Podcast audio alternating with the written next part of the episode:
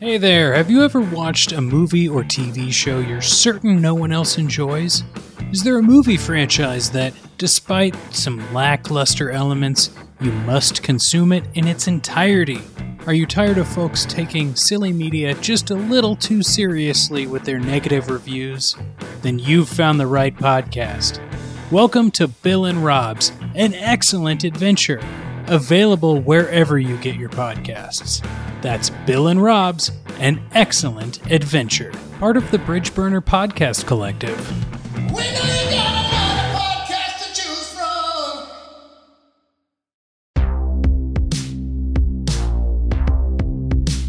from.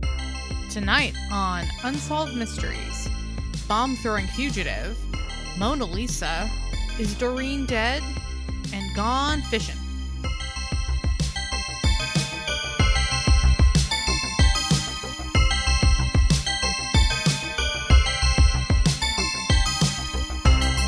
I'm your co-host, Crystal. And I'm your other co-host, Robert, and this is Reenacted, an Unsolved Mysteries podcast. Crystal, I'm highly intrigued because before recording, you alluded that you might have some inane things for us to talk about. Yeah. Real low-stakes conversation, Robbie, because there's not much going on in my life right now.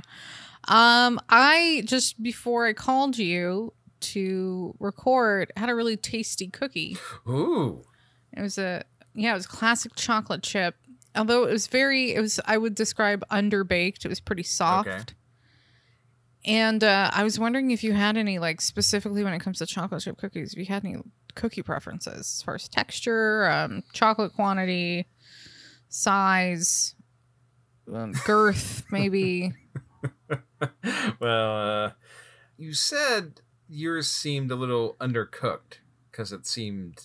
Yeah, underbaked. It was soft, but it wasn't gross. It was good. But not everyone likes the soft, squishy cookie. Some people like the, the real crumbly... Yeah, I was buttery kind. I was inferring from the way you said it that you were going to be on the well done spectrum of cookie baking, but it sounds more like you are actually genuinely inclined towards having a soft chocolate chip cookie. Yes, I like them all. Give me a crispy ass Chips Ahoy or a soft underbaked home cookie. I'm not really that picky. It just occurs to me there's a lot of ways to bake a chocolate chip cookie. There's a lot of recipes out there. There's a ton of ways to do it. And so I think most people do have a preference, though. I do, yes. I mean, obviously, if we're in a situation, as so often happens at my workplace, where there's been some sort of party. Where I work at, we're inside a building with a lot of other state agencies. Mm-hmm. And for the purposes of this podcast, I'm not suggesting that I work at a state agency. The building is simply shared. Yes. With state agencies. Gotcha. Let me be clear. I am not suggesting I work for any particular entity. Anyway. Say it a few more times so people are convinced that you don't work for the state. I need to keep it ambiguous. I really do. Oh, boy. Okay. You're fine. No one listens to this podcast. That's true. And...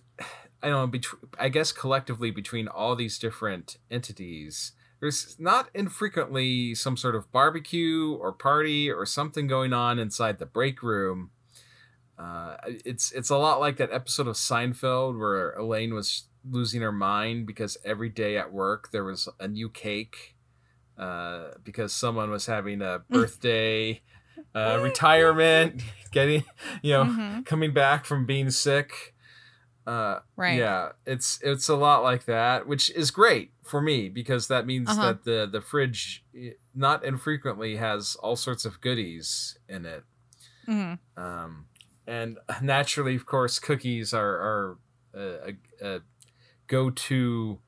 Oh, I need to bring something in for this thing. I'll just swing by the bakery when I'm grocery shopping and get a couple packages of the cookies. So, of course, obviously, if it's free, I'll just shove anything in my mouth because I'm a disgusting, ravenous eating machine. But if I'm, you know, if it's a matter of choice, I will, of course, I think I will go for a chocolate chip cookie that is soft, you know, not well done. And I guess roughly what, like 3 centimeters in diameter. Yeah. That's about the size of the cookie I had right before we jumped on. Not too big. You know, about 4 or 5 bites. Mm-hmm. Not too small. A lot of chocolate chips present is fun, but there's a point where my enjoyment will drop precipitously if it's too many. Mm-hmm. So it's kind of like a Kenneth Waltz neorealism sort of thing where the fewer so relatable to everyone listening to this. I figured that would be I also figure the 5 people that are listening to this are probably 5 people we had the same courses with in graduate school that know exactly what you're talking about. But it's please go on. It's exactly where it's the an international system, you know, the fewer poles of power you have, the more stable it is, except there's that wonky thing where, like, if you go from 4 poles to a tripolar order, it becomes very unstable. But then if you go to a bipolar order, it immediately swings back hard the other way and becomes very stable. Mm-hmm. So that's how it is kind of with my chocolate chip distribution, where, you know, the more you're adding, the more enjoyable that cookie is. But, you know, it only takes a few more additional chips at a certain point for me to just be like, oh, God, this is not a chocolate chip cookie. This is a chocolate candy bar with some cookie dough. Right. Yeah. Mixed in. Yeah.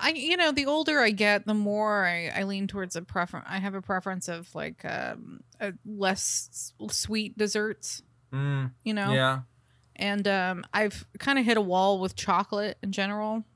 Like, I don't think chocolate should be... This is going to be fucking controversial. What I'm about to say. I don't think chocolate should be the predominant flavor in a dessert.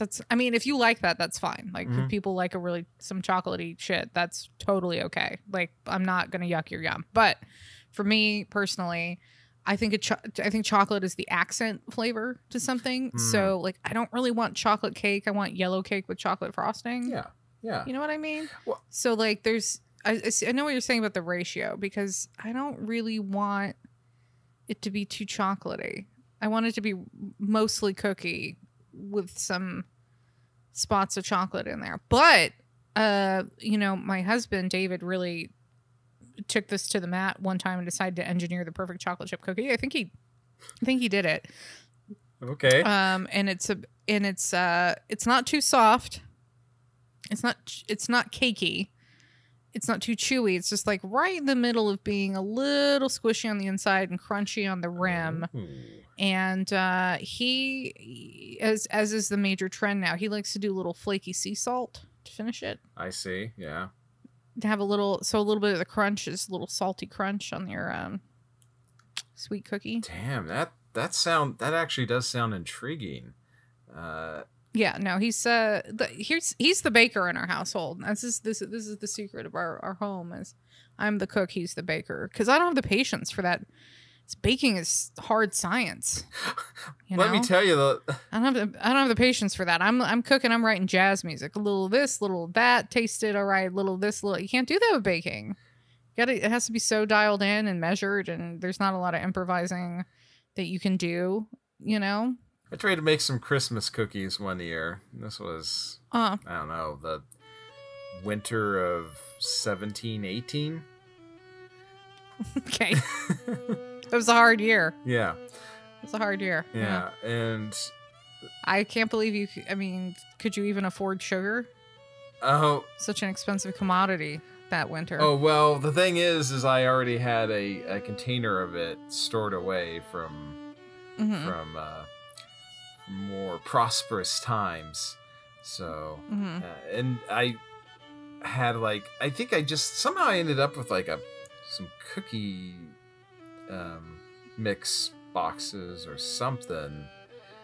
You know, the ingredients all came to me cheaply, perhaps for free. And let me tell you, the results were not impressive in the slightest.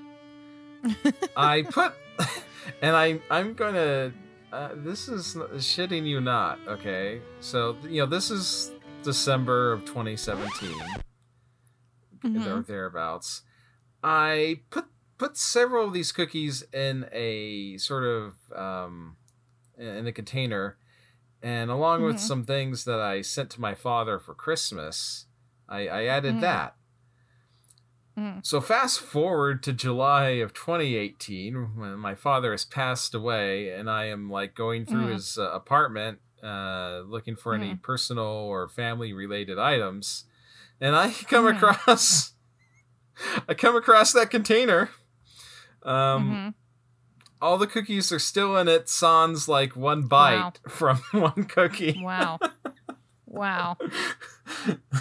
It's like, well, I appreciate that my dad tried to spare my feelings and not mention how awful they were. That's an amazing story. Yes. When I brought up cookies at the beginning of this, I didn't see it going in this direction, but this is wonderful, and I appreciate you sharing that with everyone. Absolutely. That's pretty funny. Yes. This, I mean, if there's one thing our podcast, we talk about cookies, we talk about deceased family members. That's what we do. Yeah. You know who I think would really appreciate a care package with cookies in it? Generally speaking, John Fisher, as he continues to serve his life sentence. Yeah, I'd say guys in jail. Well, as it so happens, our first segment today is related to the topic of individuals in jail. Season 6. Episode, let's say 9. 9? Does it feel like 9? Yeah, it feels like 9. Let's say 9. All right. There was something actually interesting with, prior to even the first segment of this show, is they have the standard, here's a sort of summary of the kind of segments that you're going to see throughout this episode. And then they have Stack come on. You know, and you give sort of the usual Unsolved Mysteries talk, but there was something very peculiar by the way he presented it this time around, and I don't know if you felt anything about that or observed a sort of strange inflection in his voice. Yeah, you know, he's he comes on and he's like, you know, join us for all, you know, these tonight for these mysteries, you know, the sort of standard spiel. And then he says, perhaps you may be able to help solve a mystery. Like there was definitely an emphasis placed on the may. And I wasn't sure. I watched that. It was like, was that just sort of a little outtake that made its way into the program, or was he subtly suggesting that we're not going to be of any help with these segments? I don't know. Yeah, he was hedging. Yeah, he was hedging on that. Yeah. I don't fault him for that. I find that in life it's usually good to hedge all the time. But yeah, our first segment takes us all the way to Oklahoma. I passed through the panhandle of that fine state twice a couple months ago. If that's what you want to call it, sure. I too have been to the panhandle of Oklahoma. Oh God. And all the way across. I haven't ever been to like the cool parts of Oklahoma. I've never been to Tulsa or Oklahoma City. I've never been in these cities. I've just been through the like, what the fuck is this? parts of Oklahoma. Yeah, I won't share it here on the podcast, but I do actually have a horrifying thing I could tell you about after we're done recording about my trip.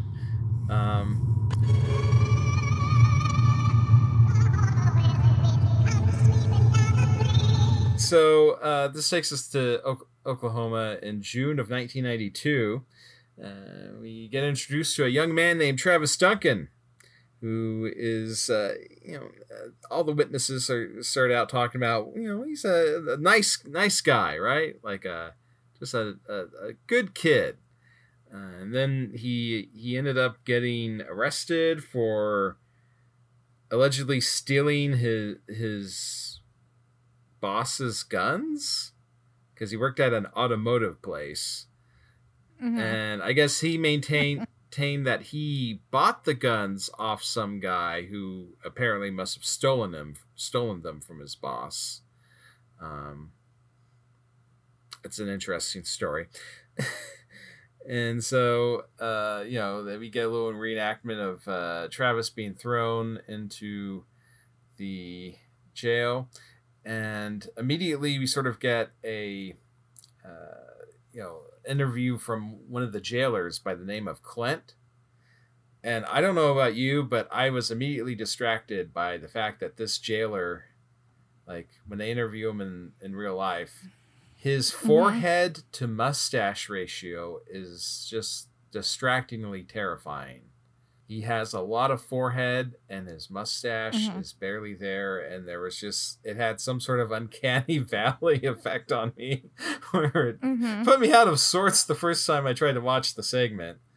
I don't know if it's in this segment, but in this episode, there's an unsettlingly blonde FBI agent. I have notes on this guy later on. Is it this segment? No, no, it's not this segment. It's later. Yeah, it's going to be a couple of segments from that. There's a lot of, shall we say, interesting looks, because I also made notes on another law enforcement official with a totally little weird looking dudes in this episode, right? Ironically enough, the reenactors playing Travis Duncan and his new soon-to-be acquaintance John Fisher in the cell next door are two relatively normal-looking dudes. John Fisher was, I guess, he looks like a freaking nerd, right? He's got glasses and scrawny, but he goes around like he owns the jail. It's kind of interesting. And that little reenactment where he's telling, Travis, like, look, I got millions of dollars and I have all these connections and I got a warehouse with all this weaponry. And, if someone could bust me out of here, they're going to be rewarded quite handsomely. We then cut to a little reenactment of Travis and his parents walking out of court. The narration lets us know that his bail was reduced and he was let out on the condition that he stay with his mom and dad, which I guess, I guess that must be a thing. But something about the reenactment of them walking out of the courtroom I found really distracting. I noticed that on this very important day, they all showed up to court in their best denim. Like the mom was wearing a jean skirt. They were all wearing jeans, or a jean. I think one of them had a jean jacket. I would typically consider this to be the sort of formal wear that you may want to appear in a courtroom in, but it is what it is. So it's the old Canadian tuxedo. Is that a thing? Yeah, I mean, Canadian tuxedo is usually like it's a jean jacket, denim shirt, and denim jeans. So it's the all denim look. Well, I don't want to offend our few remaining Canadian listeners, so I won't make any comments. They know what they did. It's fine. Yeah. Everyone knows that. It's fine. Yeah. So I guess Travis, he immediately leaves his parents' house because he's like, quote unquote, he wants to live at, at his girlfriend's apartment or something or whatever. I can't, but we immediately cut to a reenactment of, I guess, the jail. There's their trash cans are out you know, there's a door out back that leads just to a city street, and they have the trash cans on there. And yeah, it's very casual sort of jail. Yeah. I was like, whoa. Yeah. So I couldn't help but, you know, sort of be like, gosh, that seems like just a recipe for a prison escape, right? And and sure enough, like the jailer, he's walking out, he has a prisoner who's carrying both trash bags out for him. I understand, of course, obviously, sometimes they, in those sort of settings, they have the inmates do some of the lower level work. But I can't help but feel that if the door leading out to the trash cans just leads out onto the city street, it doesn't seem like a good recipe. And surely Travis thought the same, because he's parked out right front, and he starts talking to the inmate. And while the jailer does put his foot down, like when the inmate asks, like, hey, can I check out Travis's new truck? He's like, no, you cannot. But he allows this conversation and interaction to go on much more than I would have suspected, especially considering Travis is himself. I mean, he's out on bail. I mean, they know he's not just like a rando acquaintance or anything.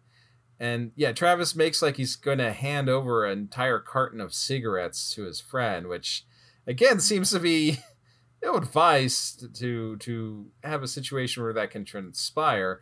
But he then pulls out a gun on the jailer, and we get like this prison break. And John Fisher and some other random inmate join them in their escape. I guess the narration told us that John Fisher wanted to create like a mass breakout from the jail. Presumably, yeah, he was trying to like start a movement. Right. I mean, like in the reenactment, he's waving his hands up. He's like, come on, guys, come on. Which, yeah, I mean, as much I'm assuming it was more, I mean, for his motivations were mostly he figured the more people that were busted out, you know, the more targets that the law enforcement would have to. Yeah, they can't catch all of us. Yes. Yeah. Amazingly. But it's interesting to me that like everybody was like, nah, I'm good in jail. I'm all set. That was all, whatever this is, I don't want it. That was also noteworthy to me. It's like, wow, that most why is it that so many of you are in jail if you have the good sense to avoid getting involved in this situation? I mean, I'm assuming, you know, they're seeing this is a order of magnitude beyond what they want to get involved with. Yeah, or maybe they just didn't like this dickhead. Yeah, because he was walking around like he was the mayor of jail, and they were just like, "It's fine, dude, leave, get out of here. You're driving everyone nuts." That could be too. I mean, they may be facing the prospect like spending time in jail or spending time in the getaway vehicle with this guy who. Who do I? I'll stick with jail. And so, yeah, we get a fun little Unsolved Mystery style map where they show the route that they're taking when they're trying to escape.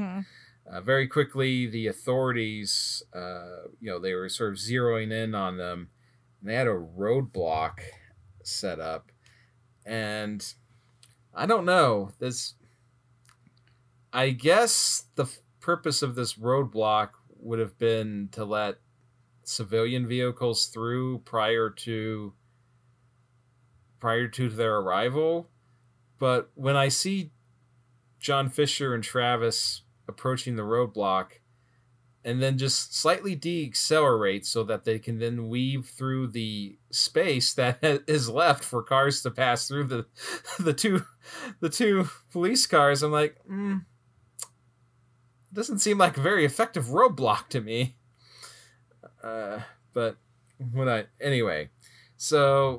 Our trio of escapees, they apparently decide to go to exactly the wrong place, because it was like, was it Kerr Lake? Which apparently all the highway patrol people are intimately familiar with. Yeah, that's where they have their clan meetings. Yeah. And so anyway, yeah. And like they, I guess, I mean, they must've been the highway patrol must've been extremely satisfied knowing that they're going that direction. 'Cause they said there was this big metal gate that either they're going to have to stop through or drive through. Travis and John elect to drive through it, crash in a ditch, and we get a pretty gnarly shootout scene that Unsolved Mysteries filmed. And interesting, like they said that despite 70 rounds being fired in total in this shootout, no one got injured. Yeah, which was, I imagine they were all just shooting up in the air like Yosemite Sam. You know, it's interesting that you went with that. I was thinking more along the lines of in one of the Naked Gun movies, there's a scene where Leslie Nielsen and some other guy are shooting out at each other on top of a roof. And the gag, you know, he cuts back and forth between the two of them before you get the gag reveal that they are just like feet away, you know, each hiding behind a different thing in the shootout. But yeah, they end up, I guess, when they escape from the shootout, they end up going onto a peninsula. So, you know, presumably there's no escape. John and the other guy do end up surrendering themselves, and they kind of hold out for a little while, saying like, "Oh yeah, Travis, you know, he got shot and he's down on the ground somewhere in there." But after a while, they kind of reveal, they do disclose, "Oh yeah, no, he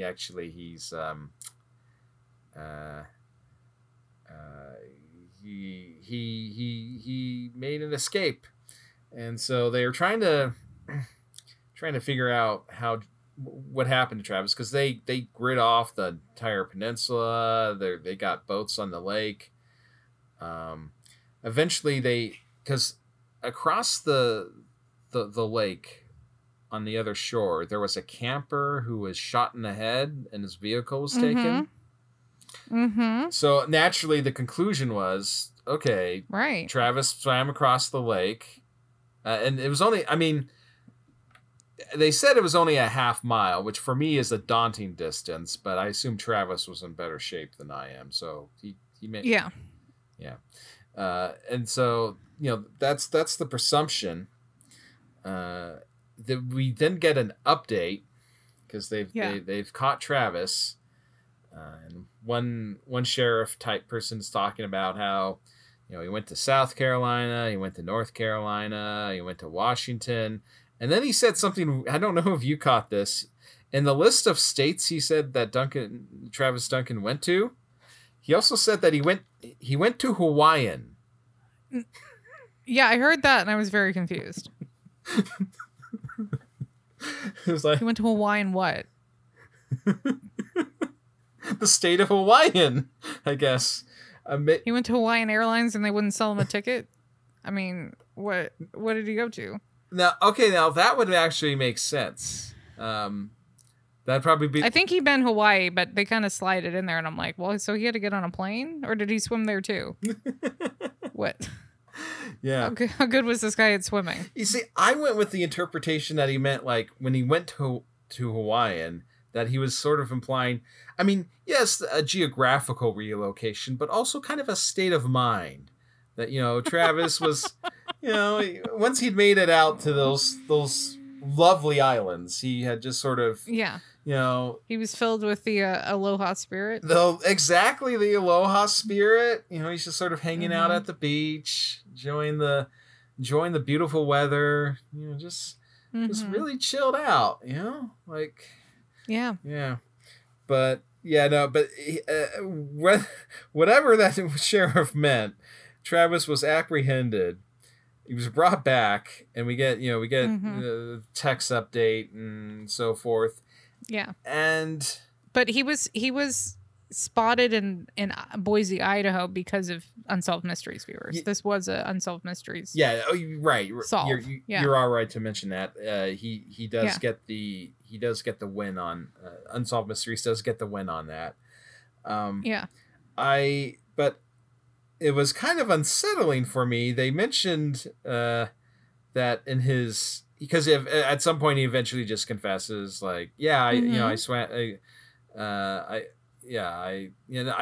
what I did was I just swam across the lake and I wandered through the woods for a little bit, reached a road and hitched a ride. And if that's true, what happened to that camper? Holy shit. Yeah. I mean, they kind of, I was like sitting there for a few moments. I'm like, then we need to revisit the camper that was shot. Right. Because we do, though, at the very end, the last white text update we get, I think. I didn't. Hold on. Let me. Yeah, they do. They do give us the update, which was basically that was a completely unrelated murder. Yes, yes. They don't think Duncan or what's his name, Travis Duncan, right, had anything to do with it. It just on the other side of the lake, coincidentally, while the police were trying to capture fugitives, someone else was getting murdered, and their camper stolen. Yeah. What do you think it would have been like if Travis Duncan and this other guy crossed paths, right? Like, what if the person that Travis hitched a ride with was actually the camper killer?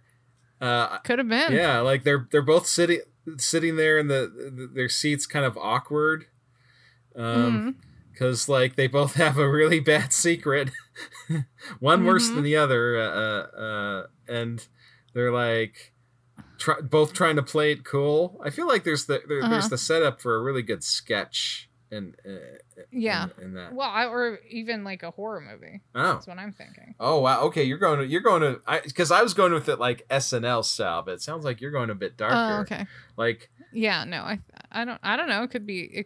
Yeah. Okay. Yeah. But yeah, no, I see what the setup would be. It's like, okay, you're starting out, you're following this Travis Duncan. You're like, this is kind of a bad dude. Right. And then he hitches a ride and it turns out like, oh no, he's riding with a much worse dude. Yeah. Yeah. Yeah. Yeah, I mean, it would be kind of reminiscent of From Dusk Till Dawn in my mind. Oh yeah. You know, you remember that movie? I know. How it kind of starts, these two brothers are like running from the law or broken out of jail, and they hijack this, what is it? Harvey Keitel's character and his two adopted kids. He's a pastor or something. Yeah. And they hijack his camper.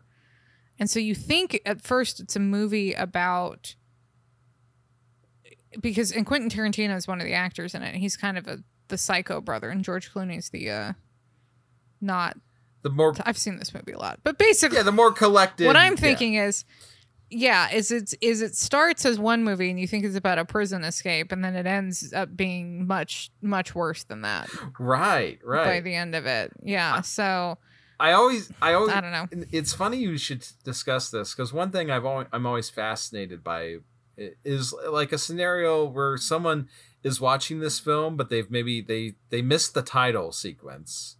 Or maybe they've seen the title sequence and they've just never heard of this film before. And so what would be the point of view of someone who's watching this movie, who hasn't seen any advertisements, isn't aware that it has that twist that happens. And it's just like, wow, okay, this is a really intense, like, you know, crime film, because you got these two brothers, they're on the run.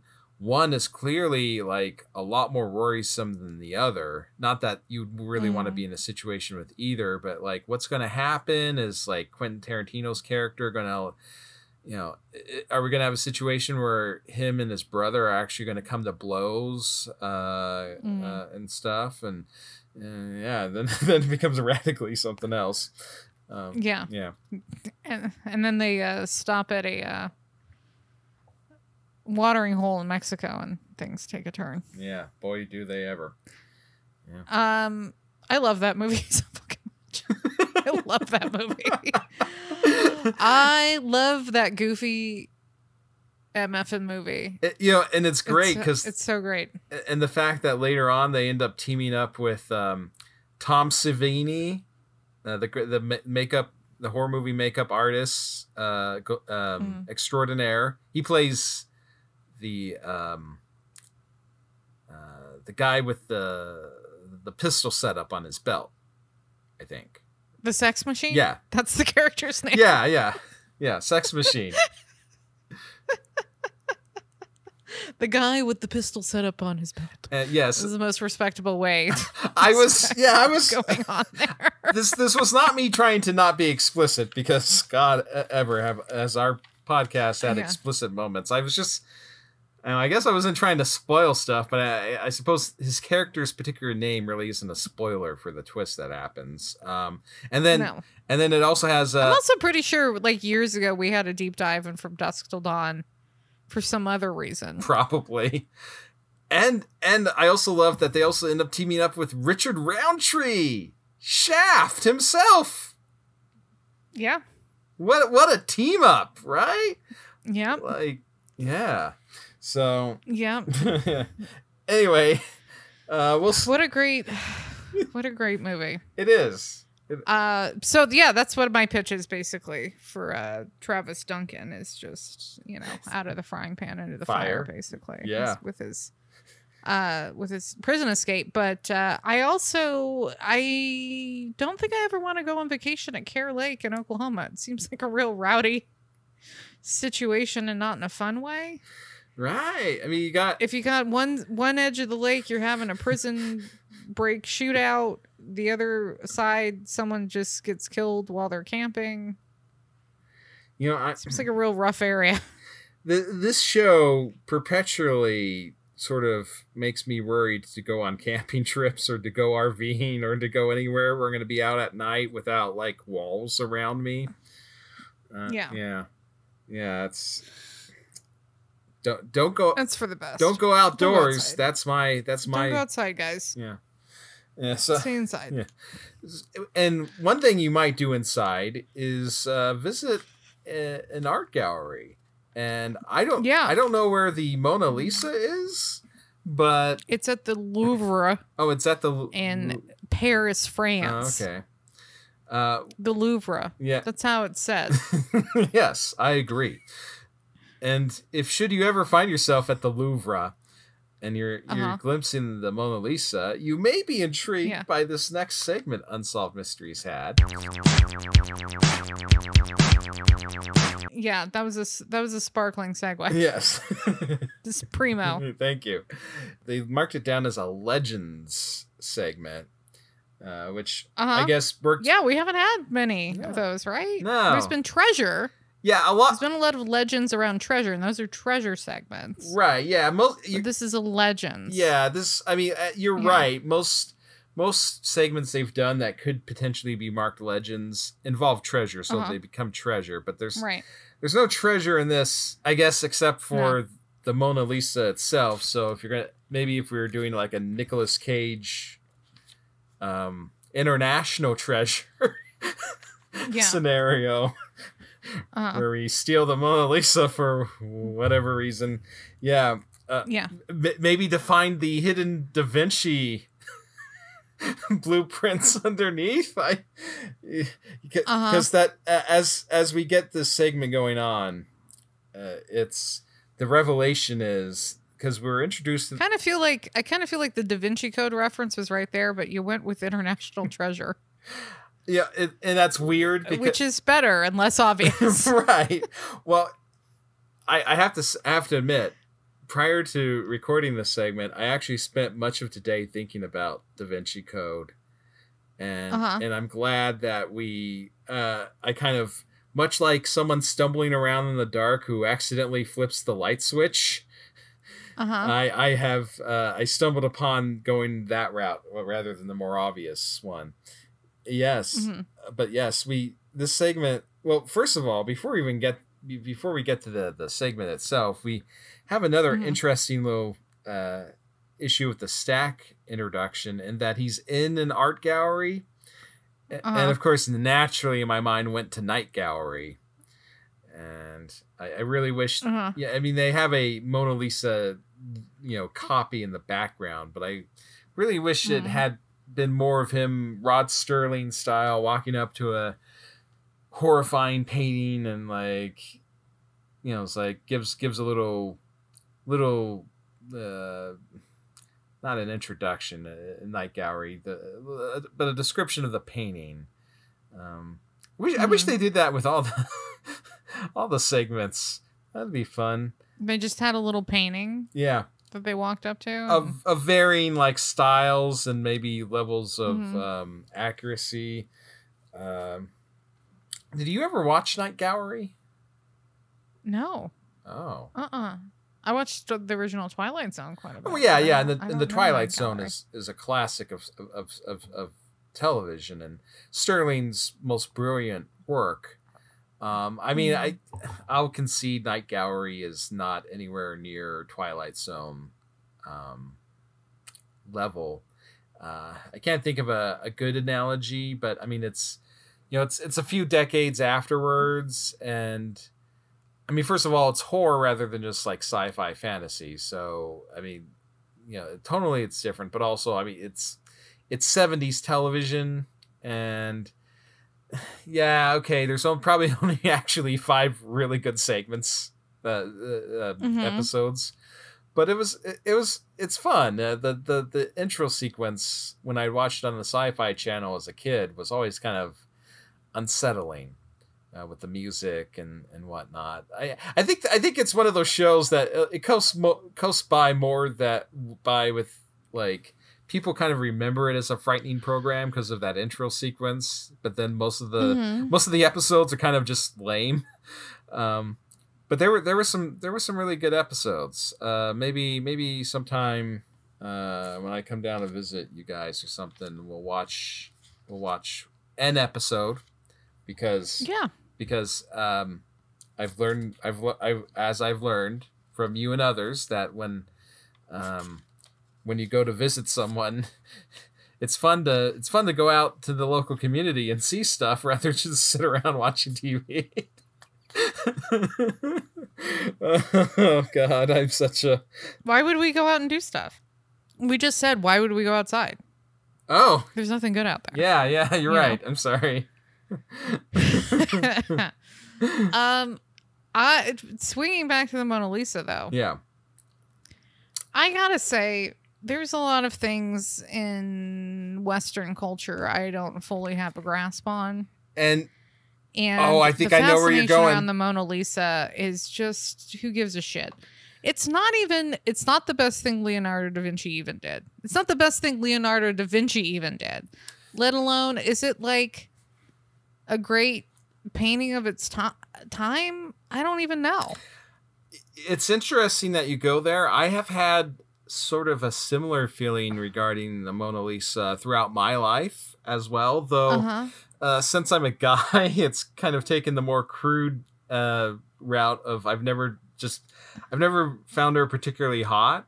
So when people would say, like, the most beautiful woman, I was like, really? No, I can name... No, and not even... I wasn't even about being beautiful as I understood it. It was sort of just the painting itself being enigmatic and captivating, and I don't find it to be either of those things.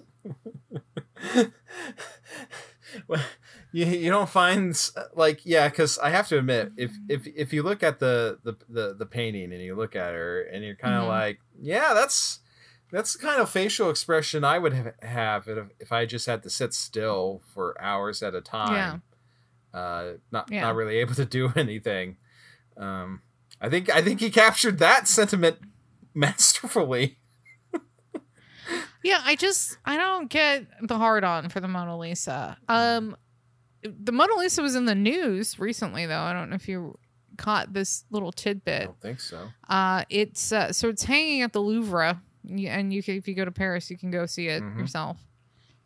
And there is some glass surrounding it, so people don't fuck with it. I think I have heard of this. And so this guy, he camouflaged himself as an elderly woman in a wheelchair and got up super close to the painting and took a fire axe and tried to break the glass, but it was shatterproof. He wasn't able to do it. Mm-hmm. And so then he like ripped off his costume. He was a French person, by the way. Not, let's be very clear about this. Rips off his old woman costume, you know, Mission Impossible style, I guess. Yeah. And then after trying to break it with an axe, he ends up hurling a piece of cake and smearing it. It was cake? Onto the glass. And yeah, he had some cake on him, I guess. Okay. For after. Well, maybe he ruined the Mona Lisa. I'm not really sure what his. Maybe he had just come from work and they had a birthday party for someone or something. I don't know. I guess. Yeah. Anyway, he smeared a bunch of cake on it, and finally security got him out of there. And I guess he was some sort of like climate activist. Oh, okay. But I can't personally. I cannot think of anything more French that you could do than dress up as an old woman, fling off your costume, throw a piece of cake at the Mona Lisa, and then be dragged out of there screaming in French about global warming. I mean, as much as I would not want to alienate all 12 of our listeners in France, I have to say I kind of agree with you. Oh, man. I mean, just... That's funny, though, that, like, he didn't really... He didn't plan it out very well. Obviously, he wasn't able to get through with the fire axe. So, you know, the Thomas Crown affair, this was not. No, it was. I don't think his intention was to steal it. I think his intention was to ruin it. To ruin it, yeah. Yeah. Yeah, and then he just ended up smearing cake on it and screaming, you know. Climate change, yeah. I don't know. So, it struck me as like a very, very French kind of thing to do. Yeah, if you're a listener in France, please weigh in. Have you ever tried to destroy a work of legend in order to bring attention to a completely unrelated social political that's something issue? I don't really understand is the symbolism of the protest, I guess. I know. I guess maybe he was just going for like noteworthy, like level of interest. Like obviously, you know, if you went in a like a random art museum and you destroyed a painting, or, you know, blah, blah, who cares? But Mona Lisa and the Louvre, yeah, and the Louvre, yeah, you better believe that's going to bring some attention. Yeah. But there's so many people right now firing up an email draft to correct me on how I'm saying the name of that museum, and let me assure you I don't care. I simply don't give a shit. But what I am very interested in Lillian Schwartz, who in 1986, a very early adopter of using computers for artistic purposes. Yeah, they have, of course, pictures of her in front of our classic gray monitor background. Yeah. But yes, she's using software. We have what there is of a reenactment in this segment is her talking with her coworker and saying, "Will you call me when we get something we can look at?" Because they fed the images in. Somehow it's just like this. There was an image of Leonardo da Vinci and the Mona Lisa were fed in at the same time for some reason, and so it's doing computer stuff, and it's saying, you know, oh, it's you know, there's correlation or something here. I don't really have a background in art or computer science, so you know, but they talk about some interesting stuff about the ratios on the face and the forehead, and kind of, you know, suggesting like, did Leonardo, like, was this a big gag where he's like, hey, it made you think it was a sexy woman, but it was me all the time. But, and then they interviewed I guess some sort of art professor or something named Kathleen Wiese Candace Brandt. Yeah, what wasn't she a puckered asshole? Oh man, she was so. She was like, Leonardo, my dear friend Leo, would have never have painted himself. In fact, from his writings, it is known. Yes, what they're trying to do here. That he advised other artists to never insert themselves into their paintings. So I'm not exaggerating. That's how she was speaking. Exactly. What they're proposing here is that something very suspect is that they're proposing that there's something very specific on something not so specific, and you can't really do that. And Yeah, but she was like, I know Leonardo better than anyone in the world. He's my best friend. It was just like, get the fuck out of here. Oh my god. And also, I mean, she's right though. Also, like, I do really feel like. Are there similarities between a self-portrait of Leonardo da Vinci and Mona Lisa? Sure. Mm-hmm. Okay. How dissimilar are a bunch of Italians going to look from each other in the late 1490s in Florence? Really? Yeah, I will concede the point there. So it was nice having listeners in both France and Italy. Well, no, I'm saying no. Obviously, you know, people got out of their village at some point, and Italy's a really diverse place now. But I'm just saying, like, back then, you know, how wide was the gene pool? Of course, there's going to be similarities between chin and nose and mouth structure, and yeah, I bet you could take a couple of paintings from that time and put them next to each other, and they're going to look pretty similar. Yeah, you know, that's a good point. Like, you could probably just take a bunch of paintings and compare them now and be like, oh look, yeah, their nose is the same length and they have the same distance between the eyes and blah blah blah blah blah blah blah blah. Yeah, I mean, this was. I don't want to say it sound like I'm bad mouthing it because this was kind of just a fun little mini segment. Just, you know, yeah, like, it was cool. Yeah, it's like, oh, this is neat. I mean, it was neat. Probably almost completely ridiculous, but neat. I enjoyed it. Yeah. Yeah. Well, I don't know that it was ridiculous because I had heard I think it's probably a really widely held belief that Leonardo da Vinci did use himself as the model for the Mona Lisa. And, you know, Unsolved Mysteries kind of leaves it at that, even though. I after watching the segment, I did a little of the R word. Research? Oh boy. Did a little research. I did a little Googling around, and I said, "Is the Mona Lisa Leonardo da Vinci?" Mm-hmm. And no is the answer. That the internet spat back out at me. In fact, it's I guess and this is what the wiki of Unsolved Mysteries has. In 2005, Mona Lisa was finally identified as a woman named Lisa Del Giocondo after a researcher discovered a margin note written by a friend of Leonardo's that this was the portrait that said that the portrait was of Lisa. So it was a real woman who really sat for the portrait. The Mr. Del Giocondo actually had it commissioned to have in his house. It was of his wife. Oh, I see. For their new house. So, yeah. Well, you know, it's funny though, like because I remember reading an interview once with a science fiction writer, and I can't remember who it was. And the person interviewing him asked him, like, "Are any of the characters in your novel like secretly you?" And his response was, "They are all me." Right. And that always stuck with me. I feel like there's a lot of truth to that.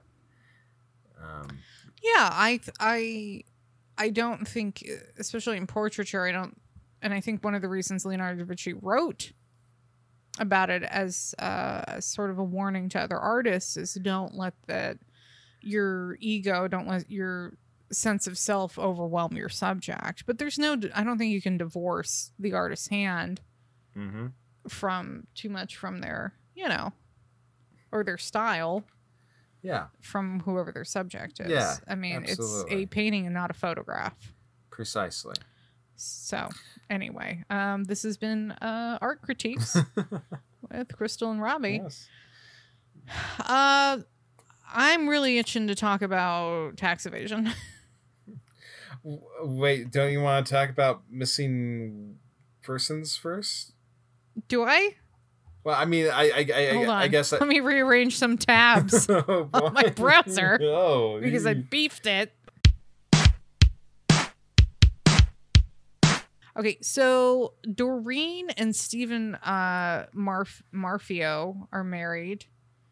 And, you know, as usual with these types of cases, we have Stack on the mic getting everybody really gassed up about how on the outside looked like they had a really good relationship. And, you know, but then there was like... things going on behind closed doors. Yeah, of course. Welcome to a marriage. Of course. It's funny because in every single time they do a segment like this, they always think that they're gonna deliver a real wham line when they're like, they never do. We know what's coming. There's been 6 seasons of this. Yeah. Jesus. All right. So, all right. So Stephen comes home one day in 1990, and he finds that, you know, Doreen, his lovely wife, is not there. They've been married for 12 years. Noticeably, small suitcase is missing. Doreen is gone. You know, Stephen starts looking around. She's taken her clothes. They guess they have this safe in their house. She had taken some money too. However, her car was still there. And she had notably left behind her pet cats. As well. I guess the cats didn't want to go in the suitcase quietly. You know how cats do. You just try to stuff them in there and they're not into it. Yeah. Okay. So basically she disappeared without trace, and, Steven is looking for her. I'm putting big scare quotes around that one. He is looking for her. Well, they clearly show in the reenactment, he walked into the living room.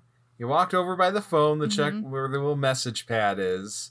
He walked through the kitchen and kind of like looked into the family room or whatever it is for a few moments. I mean, that seems like a pretty thorough search grid to me. Yeah, and then he just kind of shrugs and turns the TV on, I guess, at that point.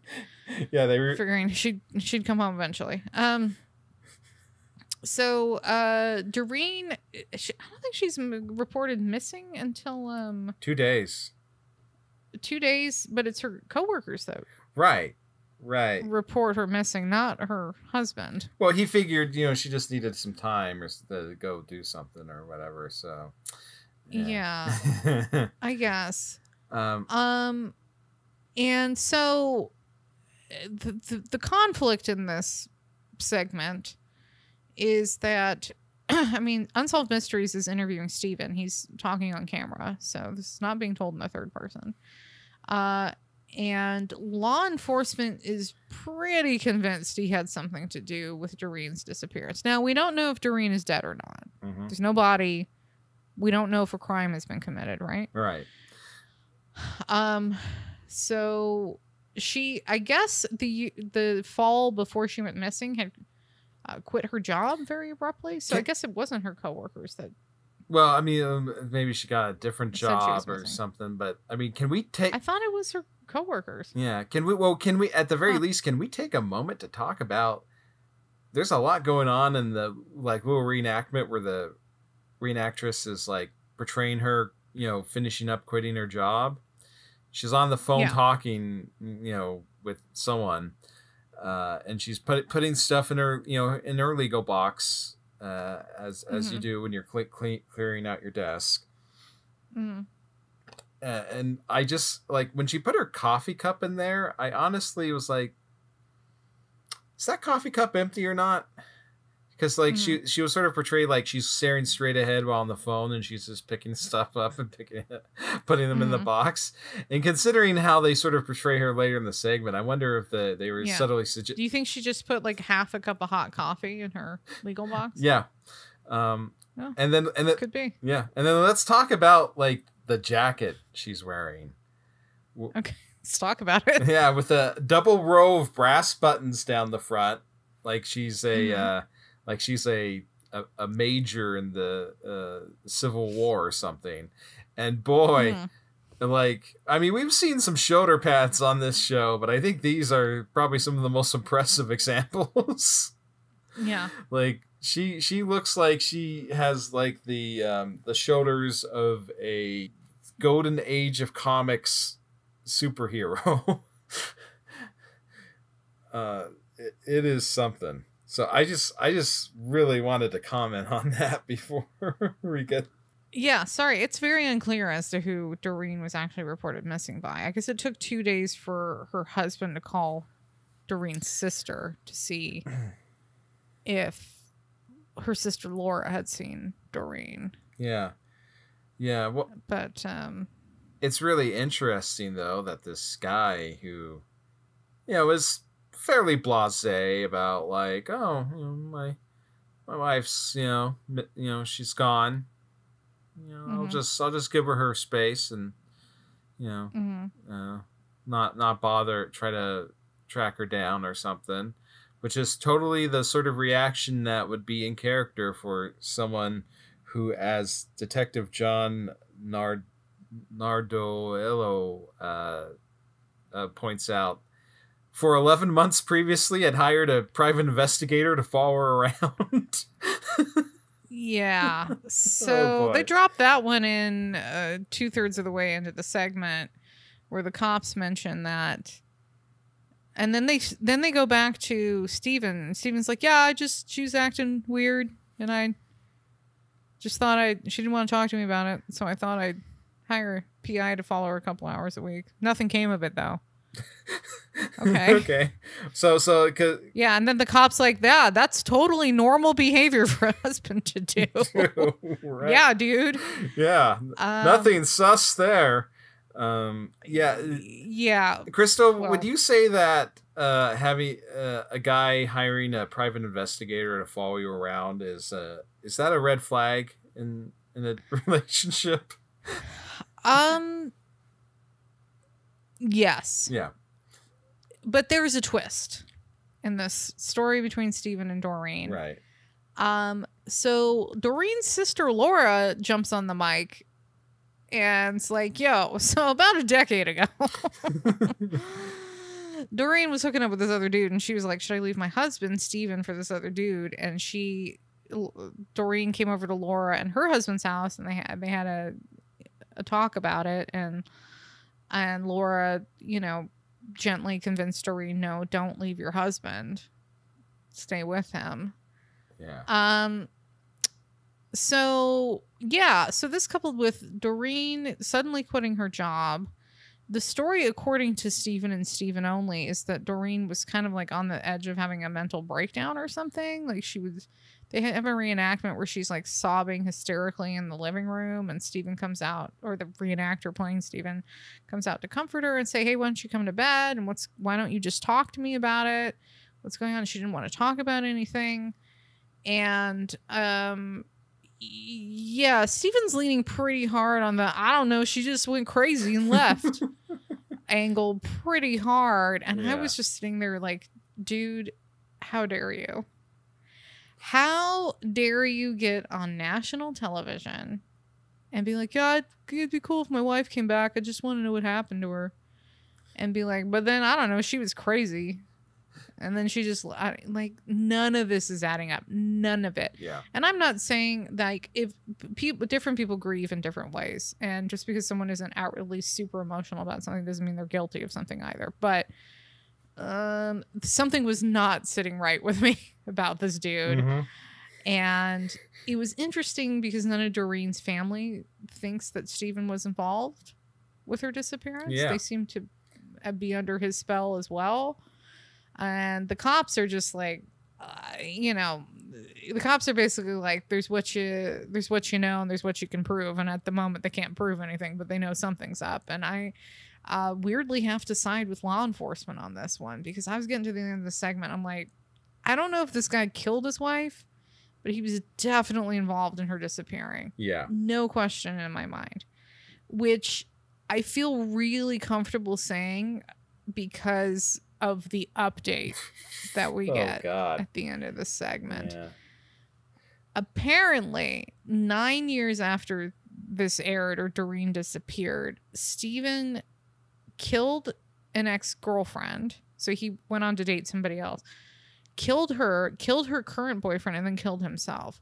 So I feel real comfortable in saying he definitely killed his wife, because what's his dead ass going to do? Sue me for libel? Okay. It's funny how we are so cautious about tiptoeing around this subject. Oh God, I remember that. I was like wringing my hands, and I was like, what if our millions of listeners, and one of them is a lawyer, and they hear this and they sue us for life? Remember how concerned I was about that? I shared your MFer did it. Yeah. He did it. He did it. He's guilty. He did it. He did it. He's a murderer. Well, what's he gonna do? He's dead. Yeah. Yeah. What's he gonna do? So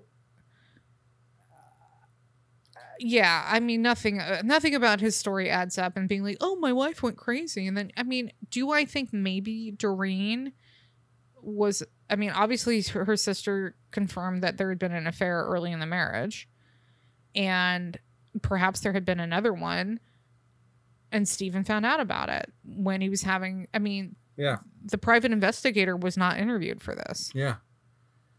Yeah, well, all we have is Steven's word. Saying? Just that, like, yeah, the PI, he didn't find nothing or anything. So, yeah. Why would he have hired a PI? Yeah. If he didn't think something was up. So obviously, oh, there was a whole bit too about how like this person was sending letters, anonymous letters. Yeah. Yeah, which is pretty clearly from Steven, and because they checked like the typewriters, and Steven would have had access to the same typewriter that those letters were written on through a family. Like, he dude did it. Come on. And then he was taunting the police with it. Come on. Yeah, I thought it was. And then they went on national television. Right. I thought it was pretty ballsy of him. Like, you know, the first letter is like just talking about how she was a harlot and stuff. Yeah. And then the second letter was like, this Steven guy clearly did it. Which was obviously Steven figuring, you know, it's that sort of thing like, oh, well, if you know, if these anonymous letters are saying that I did it, it'll make them less likely to, you know, to think I did. Yeah. Interesting tactic. And then, of course, the segment ends with him sort of looking forlornly out the window as he's drinking his coffee. I mean, as opposed to the guy in our first episode who's like, yeah, my life's pretty good. He's obviously chosen to like make the presentation like, I just wish I would know. Right. Yeah. Right. I think he may have learned from that guy. Make it a little less obvious, dude. Yeah, we're on season 6 now. He's seen the show. He's seen the show. He knows the moves. Yeah. I want to talk about a much more fun kind of crime, and that's tax evasion. Victimless crime. Before we do, the detective that they were interviewing in this missing person / murder case was like he had a receding hairline situation that like I could not get past. And I just have to say that I think I'm seeing myself in about 5 years. So anyway, let's continue on to Raymond Young. Like looking in a crystal ball, huh? That's always what it's like when I watch these shows. Tax evasion. Yeah. So this is kind of like opens with a really fun reenactment of this guy Raymond Young. He's kind of like a DILF. At least the reenactor was, and we see him. He's driving a boat with his foot. He's wearing a tiva. Right. I noticed. Yeah. That him steering the boat with his foot. I was like, wow. That's, yeah. Yeah, he is relaxed. Okay, yeah. He's part of the Tiva lifestyle, as I am, and I support that kind of thing, you know. Yes. So he liked to go scuba doffing. Jesus Christ, Crystal, do you go scuba doffing? Leave it in, Connor. Scuba doffing, leave it in. Yeah. Okay, so he goes scuba diving off the coast of Louisiana. at the mouth of the Mississippi River, you know, probably some of the most pristine, crystal clear waters one can imagine. Mm-hmm. I'm joking. That sounds disgusting. And he goes with his son. This is back in 1993. Anyway, he goes with his son. And the son comes back and he's like, hey, he comes back to the boat in his scuba gear. He's like, have you seen my dad? And then, like, no one on the boat can find Raymond. Oh, boy. And his family assumes that he's dead. He drowned. But once again, law enforcement says, we think he faked it. And here's why. And apparently he was already under investigation for tax evasion at this point. Yeah. And his whole scheme was this. He had a wholesale fuel company on this area of Florida, some area of Florida. And the legitimate portion of the company distributed diesel fuel for marine use. So, you know, refueling big boats and stuff like that. But he was so supposedly to sell to wholesalers only. So that means he sold fuel to the refueling depots.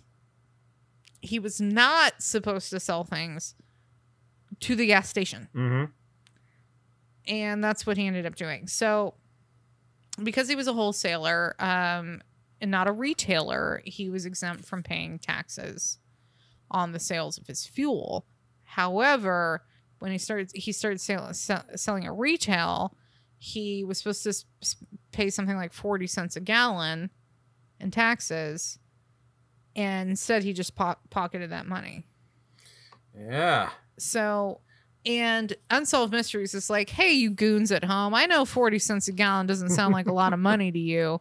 And I'm like, actually, it does, because if I got a 40 cent a gallon discount on tax right now, or on gas right now, I'd be pretty happy about it. It does sound like a lot of money, especially, you know, if you got a 15-gallon tank, which is smaller than average, yeah. But you know, that's it's a couple of bucks. You know, indeed it is, think about, like, because this episode's from the early '90s. Like in the '90s, mm-hmm. I was paying somewhere between 79 and 99 cents. For gas when yeah. I fill up per gallon. I can only imagine then, like, he must have been raking in that money. Yeah. So the IRS is like, we think he owes us like $15 million in taxes, and this is tax evasion, but it's also fraud. He was a wholesaler and he was selling things as retail in Texas. So we get some really cool reenactments, especially of our unsettlingly blonde IRS agent. Special Agent FBI, Merle Thorpe, U.S. Customs, Naples, Florida. Yeah. Now, he had a real Busey quality to him. Oh, you know what I mean? Okay, interesting. Yeah. The Busey's got that color of hair. That unsettlingly blonde hair and blue-eyed. Where I went with this was, like, to me, because not only was the hair a match, just kind of the sort of facial structure, and, you know, he's a big guy, right? Like, because I think he plays himself in the reenactments, doesn't he? I think so. Yeah, I don't know where they would have found, besides Busey, where they would have found someone that looked like that. What immediately came to my mind was the guy who played Flash Gordon. Right. Yeah. Okay. I'll put some screenshots on the social media and let people make the way in. Yeah, let them decide. Yeah. So going further into the story, though, basically, Raymond had been arrested already, and he was arrested as he was getting out of his Mercedes to get into his luxury yacht. Smooth move. Yeah. So Raymond Young, he was convicted in January of 1993 on the tax evasion charges, and he was supposed to report to jail, but he was out on bail to, like, get his shit together before he goes to his sentencing. Mm-hmm. And so right before he goes to sentencing, of course, he goes on the scuba diving trip with his son, and then he quote unquote drowns, right? So of course authorities think he's still alive. Yeah. Of course he is. Of course he's still alive. Come on now. Yes. Absolutely. And we do get an update. Yeah. So in the year 2000, they found his ass in Costa Rica, and then they extradited him back to Florida. And then he served 7 years in prison, which was 7 years that he was on the run. Interesting. Yeah. And he's since been released. And also, they didn't mention this in the Unsolved Mysteries episode, I don't think, but his wife, Anne, was also arrested and charged with helping him escape. Oh, that's interesting. Yeah, the Unsolved Mysteries made no mention of that. That's fascinating. No, they didn't mention that part.